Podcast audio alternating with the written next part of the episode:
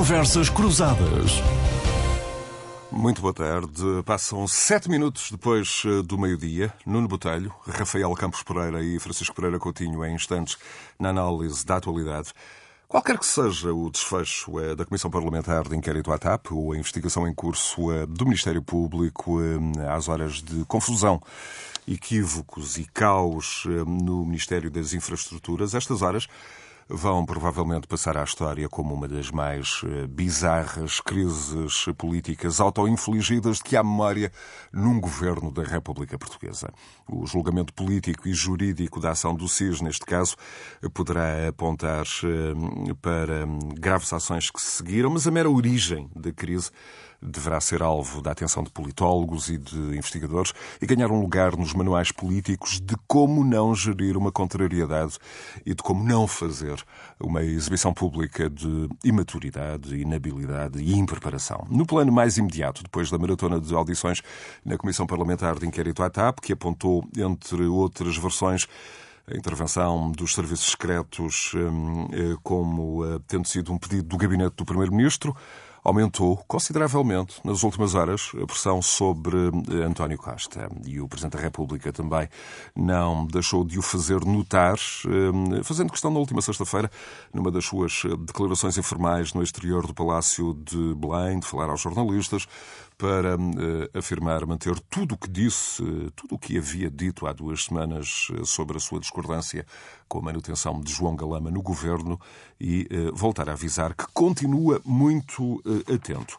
Além do seu ministro, António Costa é alvo dos partidos da oposição, Iniciativa Liberal e Bloco de Esquerda, querem ver o primeiro-ministro na comissão de inquérito de forma presencial, mas a lei permite a resposta por escrito. Aos pedidos de audição, o Chega soma a, de, a do Ministro da Administração Interna, por ter tido também um telefonema de João Galamba para pedir a intervenção da PSP nos incidentes no Ministério das Infraestruturas no dia 26 de abril. Ontem, sábado, entretanto, ficamos a saber que o debate sobre política geral no Parlamento com o Primeiro-Ministro António Costa, inicialmente marcado para o dia 31 de maio, foi antecipado uma semana e vai realizar-se já na próxima quarta-feira. Nuno Botelho, bem-vindo. Boa tarde. Como é que, boa tarde, Nuno. Como é que, como é que olhas para este recentrar de todo o debate político na figura do Primeiro-Ministro, António Costa? Eh, e, de resto, ontem este debate teve o contributo de Cavaco Silva, antigo Presidente da República, antigo Primeiro-Ministro, e também um, do grau de responsabilidade na crise de António Costa depois de muitos dias em que o Primeiro-Ministro esteve uh, objetivamente longe dos uh, holofotes. Bem-vindo. Boa tarde a todos, boa tarde ao nosso auditório e aos meus colegas. Não, eu diria que ele esteve debaixo dos holofotes dos Coldplay, em Coimbra, isso esteve. Uh, isso não se privou disso de maneira nenhuma, enquanto o seu ministro tentava salvar a pele no, no Parlamento português. Justamente uh, na mesma noite. Isso mostra muito também do que é um, a forma de estar de António Costa. Uh, um líder não faz isso. Eu acho que foi a todos os títulos, para Galamba, uma falta de respeito. Isto é a minha opinião. Acho que é absolutamente lamentável isso. Eh, eu, eu, eu, dito isto, acho que António Costa tem todo o direito de ir ver os, os Coldplay, mas tenho a certeza que conseguiria certeza arranjar bilhetes para outro Não questionas qualquer. o direito ao lazer do Primeiro-Ministro, mas sim o Era o que mais faltava. Não sou nada esse género de português que acha que o Primeiro-Ministro não tem o direito de ir. Até e até com vez convite, Coldplay e até com convite, quatro digo. apresentações. Claro, portanto, havia outro dia. mas, mas, mas tenho a certeza que também não é em vão que ele foi naquele dia. E isso mostra muito daquilo que eu acho que é a forma de estar de António Costa na vida e, e isso é lamentável. Uh, um líder não faz isso. Uh, não estou a ver um líder de uma organização, numa empresa privada, a fazer isso quando um seu uh, diretor, alguém que está sob a sua alçada, está em maus lençóis. Isso não se faz. Um, dito isto, uh, eu diria que temos que, de facto, recentrar toda a questão naquele que é, de facto, o grande responsável por isto tudo, que é o Primeiro-Ministro. Em última análise, é sempre o Primeiro-Ministro. Ele disse isso, quando foi a sua declaração, salvando, não aceitando a, a admissão de Galamba, e, portanto, nós temos que ter noção que, de facto, eh, quem está aqui em causa não é só, é também, mas não é só, é fundamentalmente António Costa. Uh, para isso, não podemos de facto esquecer a intervenção de Cavaco Silva ontem. Um, e para quem conhece Cavaco Silva, para quem conhece o seu legado, a sua forma de estar na vida, na política, Cavaco Silva não fala uh, a todos os momentos. Cavaco Silva não dá opinião sobre tudo. Cavaco Silva não aparece à porta de qualquer conferência a dar conferências de imprensa e a esclarecer sobre qualquer minudência que, que diga respeito. Estou assim também a fazer uma comparação com o atual Presidente da República. Cavaco Silva, quando fala, é porque tem algo a dizer. E quando disse, ponderou bem o que estava a dizer. E, portanto, eu acho que Cavaco Silva, eh, no meu entender, passou ontem uma certidão de óbito a este, a este, a este governo. Cavaco Silva quis dizer aos portugueses que isto basta, que isto de facto foi longe demais. Há uma degradação evidente das instituições, há um, não há, neste momento, um regular funcionamento das instituições, há de facto uma normalidade de, de, funcionamento das instituições. Nós estamos perante uma situação muito complicada e Cavaco Silva veio dar também um recado muito importante, que me parece aqui muito relevante, embora subliminar, mas muito relevante, que é ao contrário do que o atual Presidente da República diz, o PSD está preparado para uh, assumir o poder, se para tal for chamado, pelos portugueses, naturalmente. E, portanto, isso parece muito importante. Foi um, um chamar, uh, um toque-rebate aos portugueses, um tomada, uma tomada de consciência e, de facto, chamar a atenção para aquilo que é o atual desgoverno em que nós estamos colocados, o pântano total. Portanto, atribuis eh, grande significado político. Eu recordo muito, que não há propriamente muito, memória de um Presidente da República, de um ex-Presidente da República mas, e um ex-Primeiro-Ministro eh, se que... dirigirem neste tom. Disse ser um governo incompetente, mentiroso, Exato. desarticulado, desnorteado, sem rumo. Uh, recordo também um primeiro-ministro que perdeu a autoridade e que, num rebate de consciência, devia ponderar uh, demitir-se, tal como aconteceu em 2011 com Sócrates. Enfim, não referiu isto Eu, objetivamente, claro, mas. mas repare, eh, repare tudo que. Eu, eu, acho que todos nós, em, em, consciência, não podemos deixar de concordar com Cavaco Silva. Eu, pelo menos, aqui não tenho problema. Eu acho que, de facto, é verdade. Isto, isto é, é, é mal demais. E, e, de facto, desse ponto de vista, uh, o atual Presidente da República tem que ponderar muito bem uh, as questões e ponderar muito bem como, como é que isto vai, porque de facto não vai por bom caminho. Uma coisa muito importante que foi feita ontem uh, por Cavaco Silva também, e não posso deixar de o referir. Um, Cavaco Silva lembrou outro Primeiro-Ministro que, de facto, por comparação e cada vez mais, cada dia que passa, mostra aos portugueses que teve que cumprir um papel, teve que cumprir uma série e fazer, eu vou usar aqui uma expressão, uma série de maldades aos portugueses, porque estava num papel assinado por outro governo, por outro primeiro-ministro que deixou Portugal na bancarrota, mas que de facto Uh, pelo caráter, pela forma de estar na vida e pela lealdade para com os portugueses, de facto é uma diferença brutal. E ele enalteceu e elogiou Passos Coelho, que de facto merece todas as nossas uh, os nossos elogios neste momento, por comparação, porque de facto não há uh, memória de uma coisa tão má. Uh, Nuno, antes, antes de ir uh, ao Rafael Campos Pereira e ao Francisco Pereira Coutinho, uh, voltando à questão de recentrar o debate político Sim. na figura do Primeiro-Ministro, crees que o facto de termos sabido ontem, sábado, que o debate sobre política geral no Parlamento, inicialmente marcado para o dia 31 de maio, ter sido antecipado para a próxima quarta-feira, pode ser um elemento importante pode. para Pode, pode. Eu acho que pode ser um elemento importante, porque neste momento, de facto, todas as questões são importantes, tudo é relevante, porque nós todos já percebemos que o governo, não, o governo não está a governar, o governo está a gerir estas novelas mexicanas, estas novelas estranhíssimas, estas confusões em que nós vimos uh, chefes de gabinete aparecerem ministros, ministros aparecerem uh, assistentes técnicos, uh, parecemos. Quer dizer, nós vimos aqui esta semana uma degradação, uma tristeza completa, vimos pessoas impreparadas, vimos assessores uh, a trabalharem para ex-ministros, a dizerem que são amigos pessoais e vão à casa de ex-ministros e, portanto, ele já, já, eu tenho a certeza que, que terei apoio dessa pessoa. Dizer, mas que é isto? Refere-se a, a, a entrevista que está ainda disponível Exatamente. em rr.sa.pt, uma Exatamente. entrevista de Frederico Pinheiro ao jornalista Pedro Mesquita. Exatamente, uma coisa lamentável, que uma pessoa, quer dizer, que devia estar a servir o país, foi paga para servir o país e, e está a, a, a, servir uma agenda, também ele, que estão todos errados aqui nisto. Não há certos, não há errados, não há. Aqui está, estão todos mal e não há ninguém que, adulto na sala que diga os seus estão todos mal. E depois vemos também deputados também mal na, na Comissão Parlamentar de Inquérito a gozarem com coisas muito sérias. Também vimos posturas muito erradas, até de deputados do PSD, que eu critico aqui. Não, não são formas de estar, às vezes com piadas e piadolas e, e, e adjetivações que não dignificam a, a, a, o cargo de deputado. Portanto, eu estou aqui a ser muito crítico para com a classe política em geral, que tem que se dar ao respeito. Tem, eu, digo, eu tenho dito isto muitas vezes e acho que é hora das pessoas porem a mão na consciência e perceberem que estão ao serviço de um país, tem que haver sentido de Estado e tem que haver, de facto, aqui muita ponderação, porque isto é de uma gravidade extrema. Rafael Campos Pereira é jurista, é gestor, é vice-presidente da CIP, vice-executivo da AINMAP, a Associação dos Industriais Metalúrgicos de Portugal, o setor eh, campeão das exportações. Eh, um gosto tê-lo de volta. Rafael, como é que hum, vê estes últimos uh, desenvolvimentos políticos uh, de um episódio que, objetivamente, uh, estaremos todos de acordo, fragiliza as instituições, hum, questiona até o próprio, ou pelo menos é motivo para um questionamento do relacionamento do governo com o Presidente da República e, evidentemente, vulnerabiliza o, o Executivo. Bem-vindo. Um gosto. Muito obrigado. Quero cumprimentar também os meus colegas de auditório, o Zé, o o Nuno e o Francisco eh, e todos os que nos estão a ouvir. Este é apenas, e infelizmente nós todos tememos que não seja o último, mais um passo numa escalada de absoluto desprestígio das nossas instituições e, particularmente, do nosso governo. Mas quero, eh, antes de mais nada, sublinhar um ponto que me parece muitíssimo importante.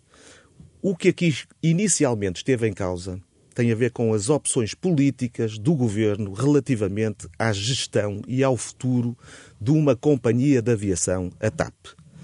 TAP essa onde este governo, por razões ideológicas, por birra e eleitoralismo, acabou por fazer injetar 3,2 mil milhões de euros nos seus eh, cofres, eh, que, como sabemos, são uma espécie de poço sem fundo. Peneira, uma peneira. É uma peneira, sem qualquer dúvida. E, portanto, é lamentável, é lamentável tudo o que aconteceu até este momento e só isso deveria justificar deveria justificar uma censura fortíssima ao governo pelo seu comportamento. Até porque não podemos esquecer que depois de ter injetado estes 3, 2 mil milhões de euros, depois de, em público, ter desvalorizado consecutivamente e de uma forma permanente aquilo que é o valor da TAP, depois de ter eh, envergonhado os portugueses, a verdade é que agora eh, anuncia que quer reprivatizar a companhia. Afinal, para quê? Para que é que isto serviu?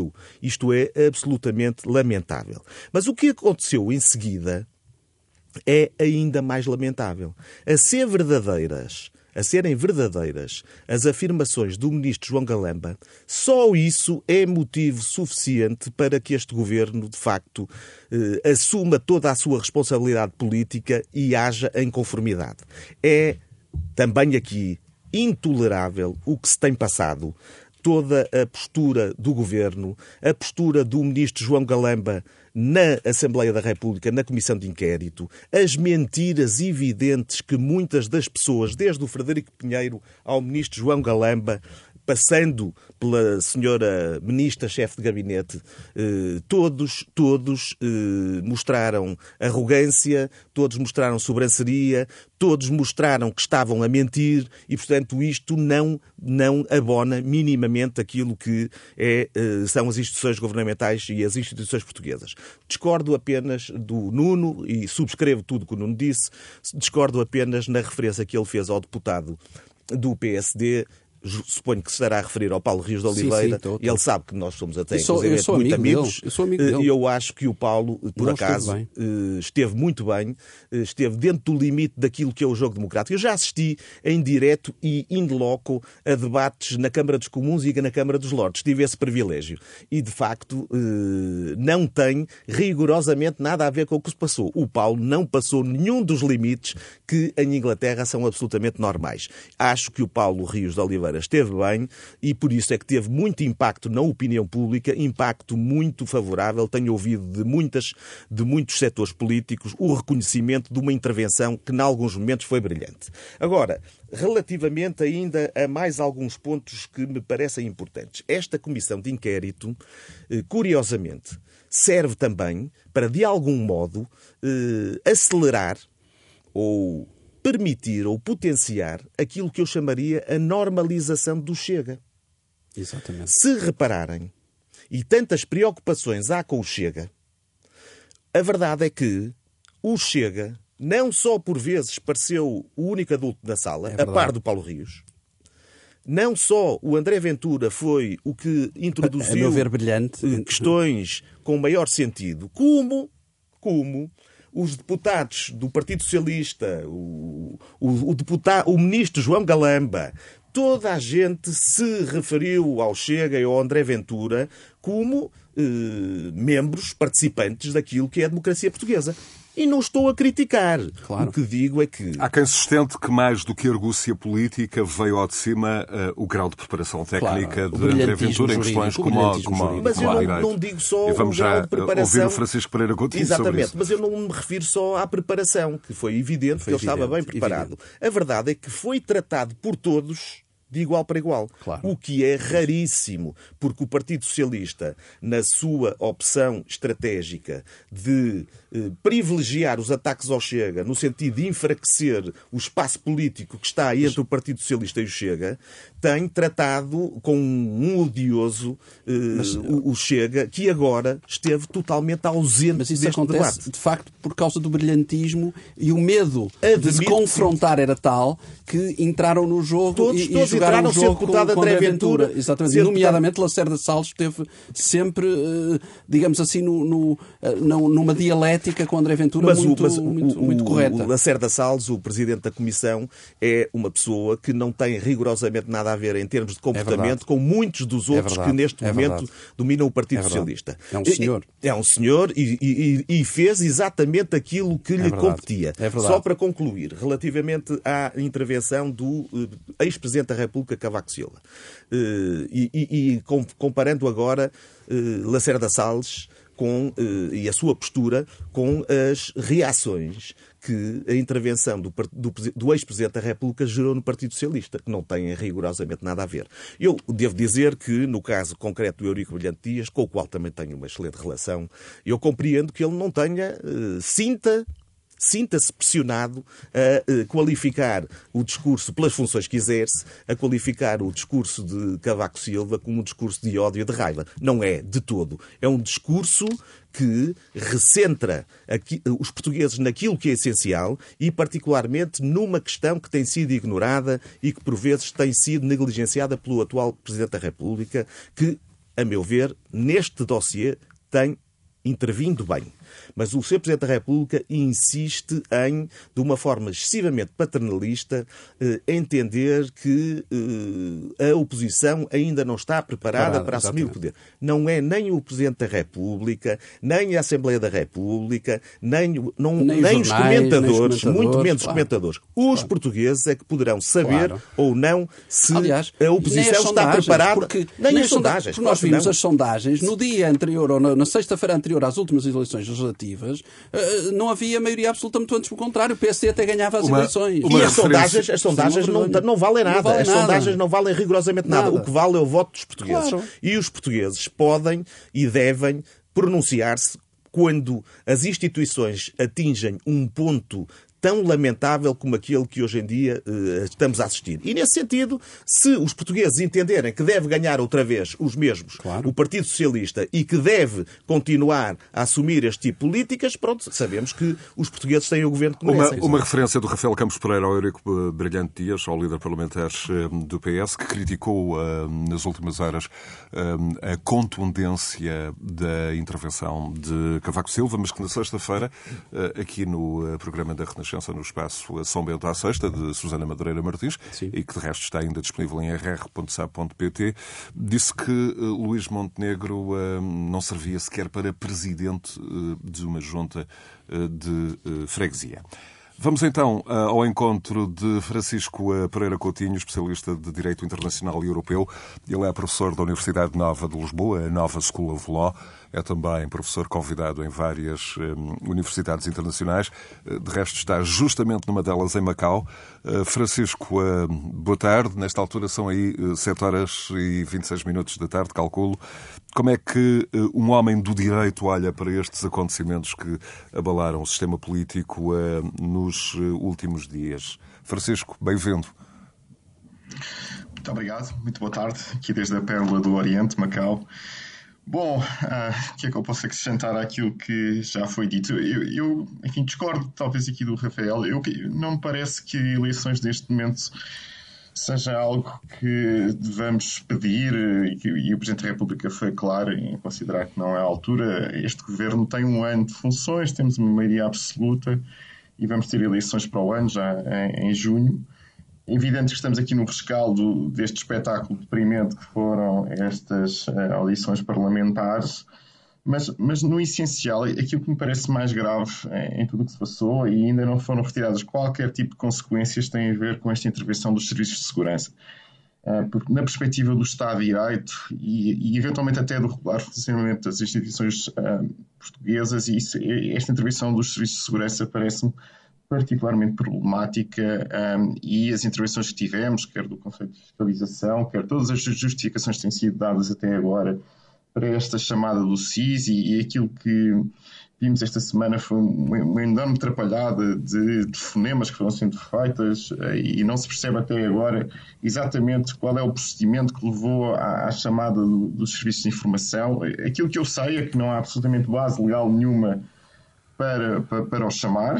Um, calculo, e, uh, calculo que ter sido, uh, se se provar que foi o gabinete do Primeiro-Ministro a sugerir o contacto com o SIS, isso não torna a atuação do SIS legal, por si só. Não, vamos lá ver o, o Primeiro-Ministro. torna ilegal a na, naquela, não, exatamente esse é que é o problema, porque o Primeiro-Ministro chamou a si a responsabilidade, porque veio dizer, quando enfim, comunicou ao país que não iria demitir João Galamba, que a responsabilidade pela atuação do X era dele em última instância. Ora, até agora, ainda ninguém, e eu creio que não é possível, justificar esta intervenção do SIS. Portanto, alguém vai ter que se responsabilizar, em última instância terá que ser o Primeiro-Ministro.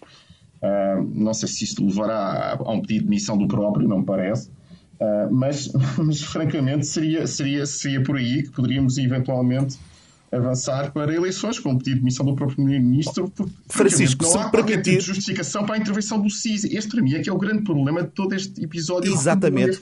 Francisco. um cidadão que foi incomodado às 11 da noite pelos serviços de informações. Exatamente. Isso é intolerável. Intolerável. A lei não o permite. E não há nenhuma volta escolástica que dê a regulamentos, revoluções do Conselho, do Conselho de Ministros dos anos 80, o que quiserem. É, não é justificável esta intervenção dos serviços de segurança. Tivemos, eh, inclusivamente, notícias que cabos submarinos podiam estar no computador, ou seja, estamos neste momento Justamente, informações de, de áreas sensíveis como os cabos eh, submarinos que entram em, em Portugal via SINES e, e, que são alvo eh, recorrente de espionagem, de sabotagem, eventualmente. Há também um outro argumento aduzido sobre a TAP, recordando o ciberataque de setembro setembro de 2022, numa altura em que hackers eh, tornaram eh, públicos dados muito sensíveis operacionais da companhia e também de cidadãos que haviam interagido com a companhia, passageiros. Portanto, este tipo de argumento não é. Eh, vamos só ver. É, estamos a falar de um computador de um adjunto que tratava o processo da TAP. A informação que foi classificada à última da hora para tornar o seu acesso mais difícil à comissão de inquérito diz respeito à informação comercial da TAP. Na minha opinião, este tipo de informação nem é classificável. Para classificar informação, tem que ser informação que a interesses fundamentais do Estado português. A lei diz que isto é excepcional. Vigora aqui um princípio de transparência, de transparência.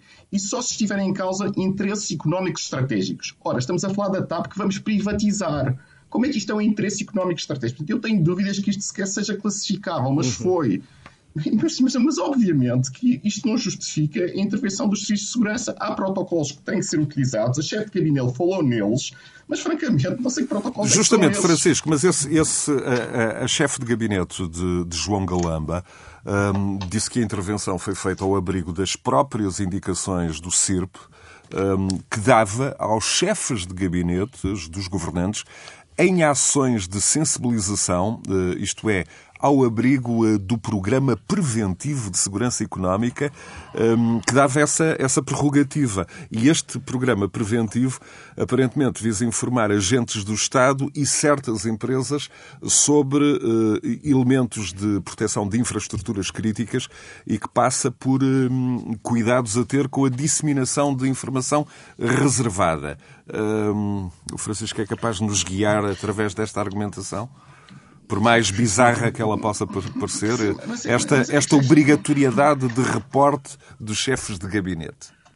Vamos lá ver. É, apareceu notícia dos cabos submarinos. Para a semana aparecerá outra justificação qualquer. Estão há três semanas a tentar encontrar qualquer tipo de justificação jurídica para o injustificável.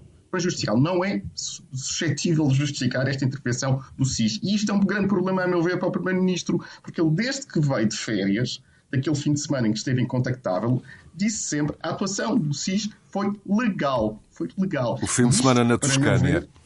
Justamente, porque e, e, todas as intervenções que teve, e, e, justamente aquela que faz ao país naquela noite também rocambolesca, em, em que uh, há o pedido de missão que não é aceito de João Galamba, vem novamente dizer que toda a atuação do SIS foi feita ao coberto da lei.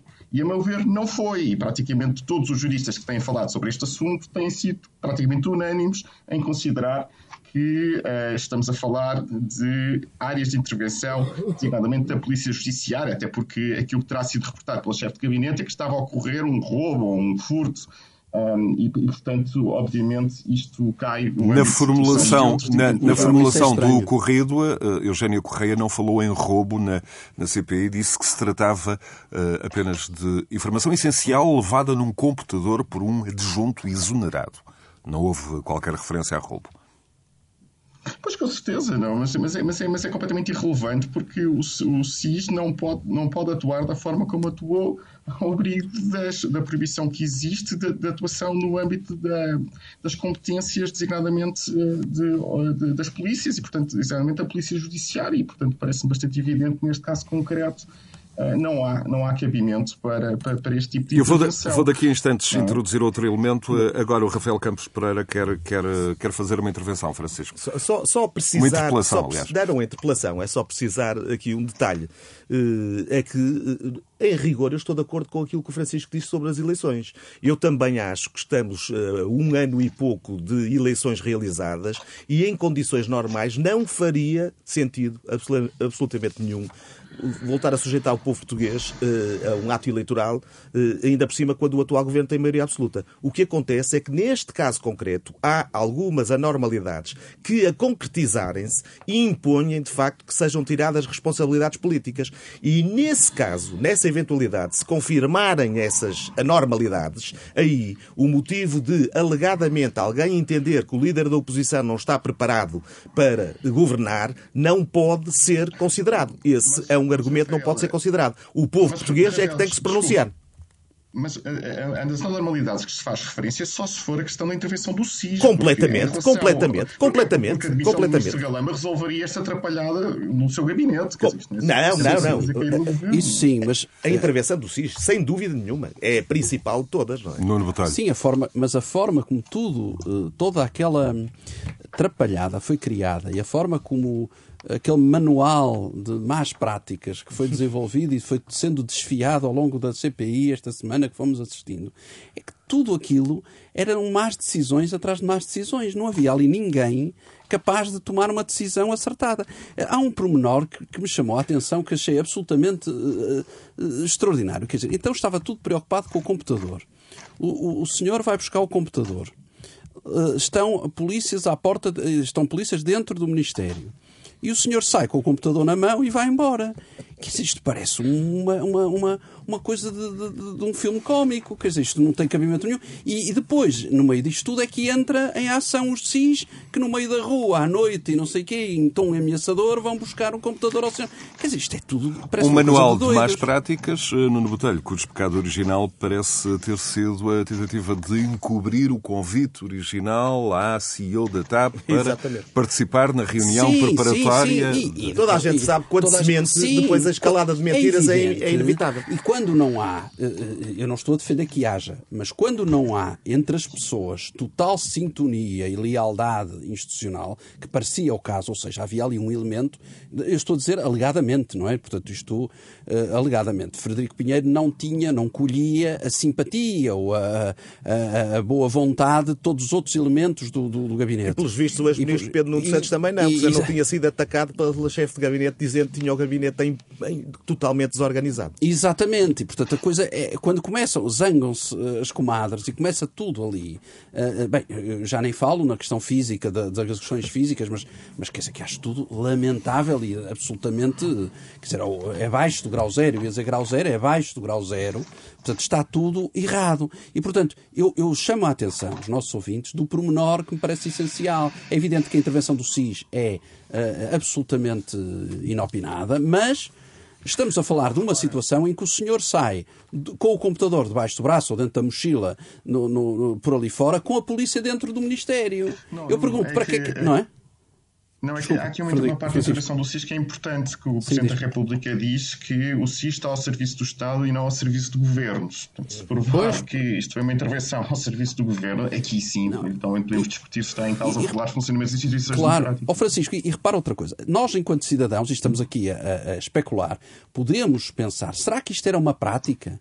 Será que isto aconteceu mais vezes? É que isto é muito importante pensar, porque se para isto, por causa de um computador de um adjunto, foi acionado o SIS, se calhar para coisas mais complicadas, o que é que eles fariam, não é? Uhum. É, é, é, é, caso mas, para podermos levantar essa questão. Isto, isto, mostra, só uma nota, isto mostra muito o estado em que o país está. Não é? Exato, exato. Há anos uma alteração constitucional para dar acesso ao SIS a metadados. O Tribunal Constitucional não deixou. Pois. É aquilo que o SIS deve fazer, recolher informações. Claro. Nós não conseguimos capacitar o SIS para fazer o trabalho que deve fazer alterando a Constituição. E que faz noutros países. E que faz noutros países. SIS, os agentes do SIS para recuperar computadores com informação comercial de uma empresa. Exatamente.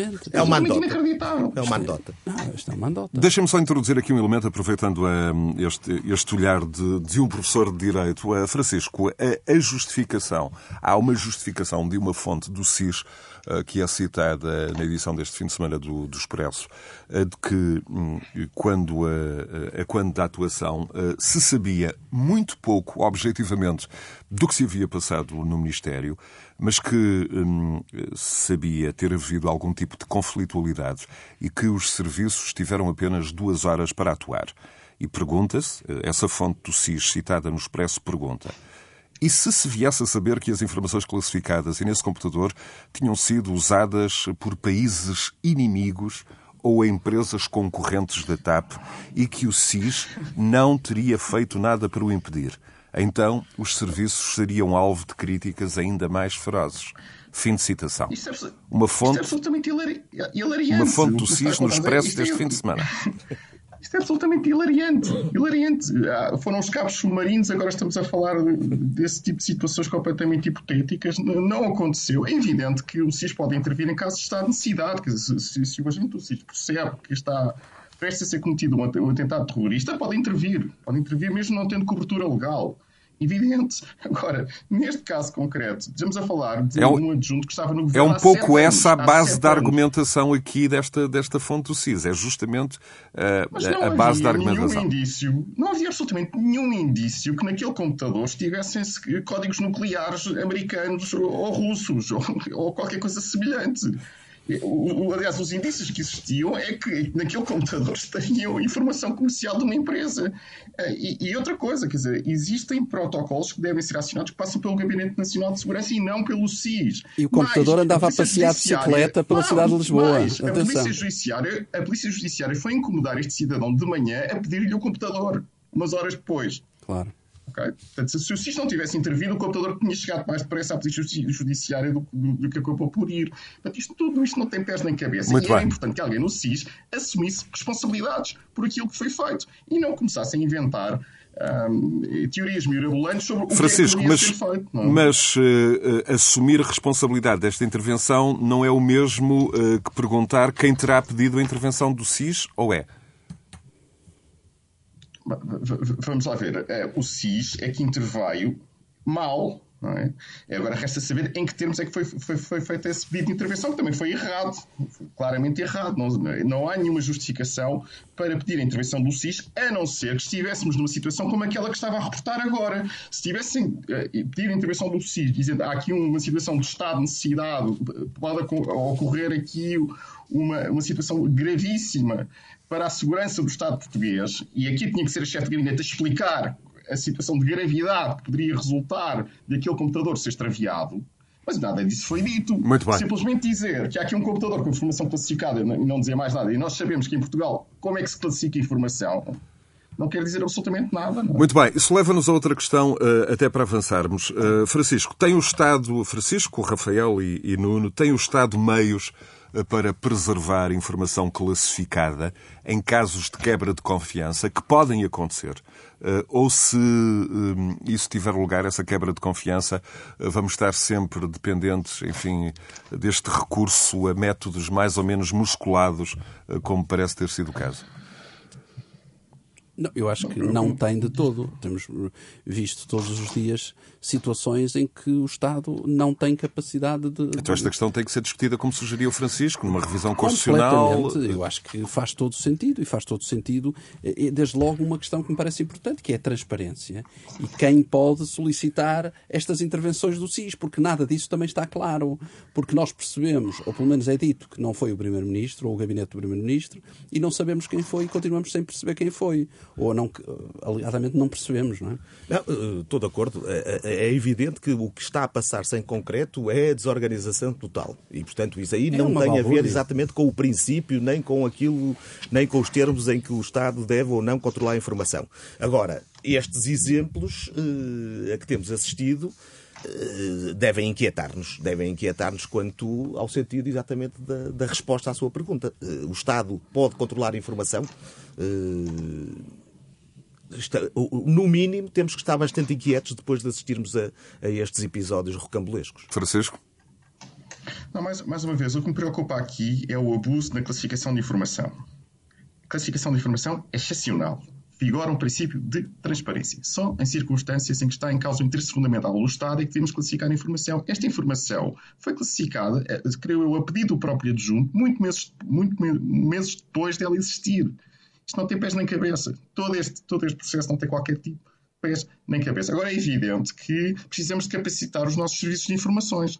E mais, precisamos de os fiscalizar. E a intervenção deste, deste, deste Conselho de Fiscalização, que tinha três membros, dois antigos governantes do PS e um farmacêutico indicado pelo PSD, foi absolutamente anedótica também. É Vieram é dizer, bom, é não há qualquer crime e, portanto, não há problema nenhum. Não há problema nenhum. É verdade. Até é agora. Verdade. E não voltaram a intervir, mesmo depois de saber tudo o que já se sabe. E, e portanto, nós precisamos de rever tudo. Muito rever bem. também a, a própria fiscalização. É? Muito bem. Agora, um olhar eh, para a economia. Estamos já na, na, ponta final deste, deste nosso espaço. Eh, esta semana tivemos o Comissário Europeu com a pasta da Economia a prever que eh, a economia portuguesa vai crescer o dobro da União Europeia. Foi na apresentação das previsões da Comissão Europeia que espera que o PIB avance 2,4% este ano. É uma melhoria face aos 1% estimados em fevereiro, mas tivemos Rafael Campos Pereira, enfim, vice-presidente da CIP, líder executivo da AINMAP. Temos aqui como justificações um crescimento muito concentrado no boom do turismo, o que beneficia mais umas regiões e atividades do que propriamente outras. Como é que nesta equação do crescimento fica uh, uh, o setor mais tradicional da indústria, enfim, a indústria mais pesada? Muito Rafael. bem, uma, uma, questão prévia. Uh, o dobro da, da, do crescimento da economia europeia é evidente que as grandes economias, como Alemanha, França, Itália e Espanha, estão a crescer menos, até porque já atingiram patamares, no caso da Alemanha e da França, têm outro tipo de patamares onde é mais difícil crescer, e Espanha tem tido uma performance muito má nos últimos tempos. Portanto, nós, apesar de crescermos 2,4 2024, a verdade é que continuaremos a crescer menos que a Hungria, que a Estónia, que a Letónia, que a Lituânia, que a Dinamarca e que muitos outros países da nossa dimensão e com os quais deveríamos competir.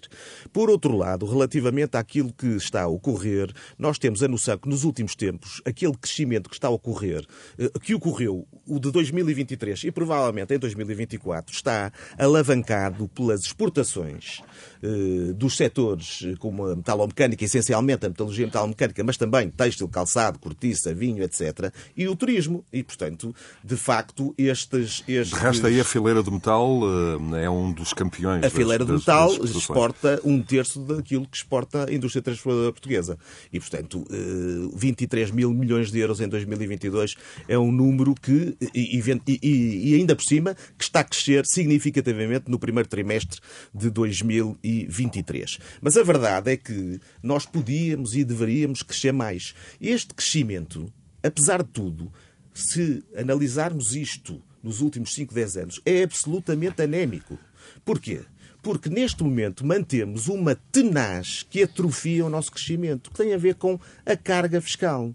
Nós, neste momento, nós estamos a verificar que mesmo em 2022 e em 2023 acontece, o aumento da receita do IRC e do IRS continua a aumentar substancialmente. Ao mesmo tempo, que a despesa pública, e estamos a falar em despesa primária, eh, e despesa para pagamento de salários, de número de trabalhadores que são admitidos, etc., continua a crescer substancialmente.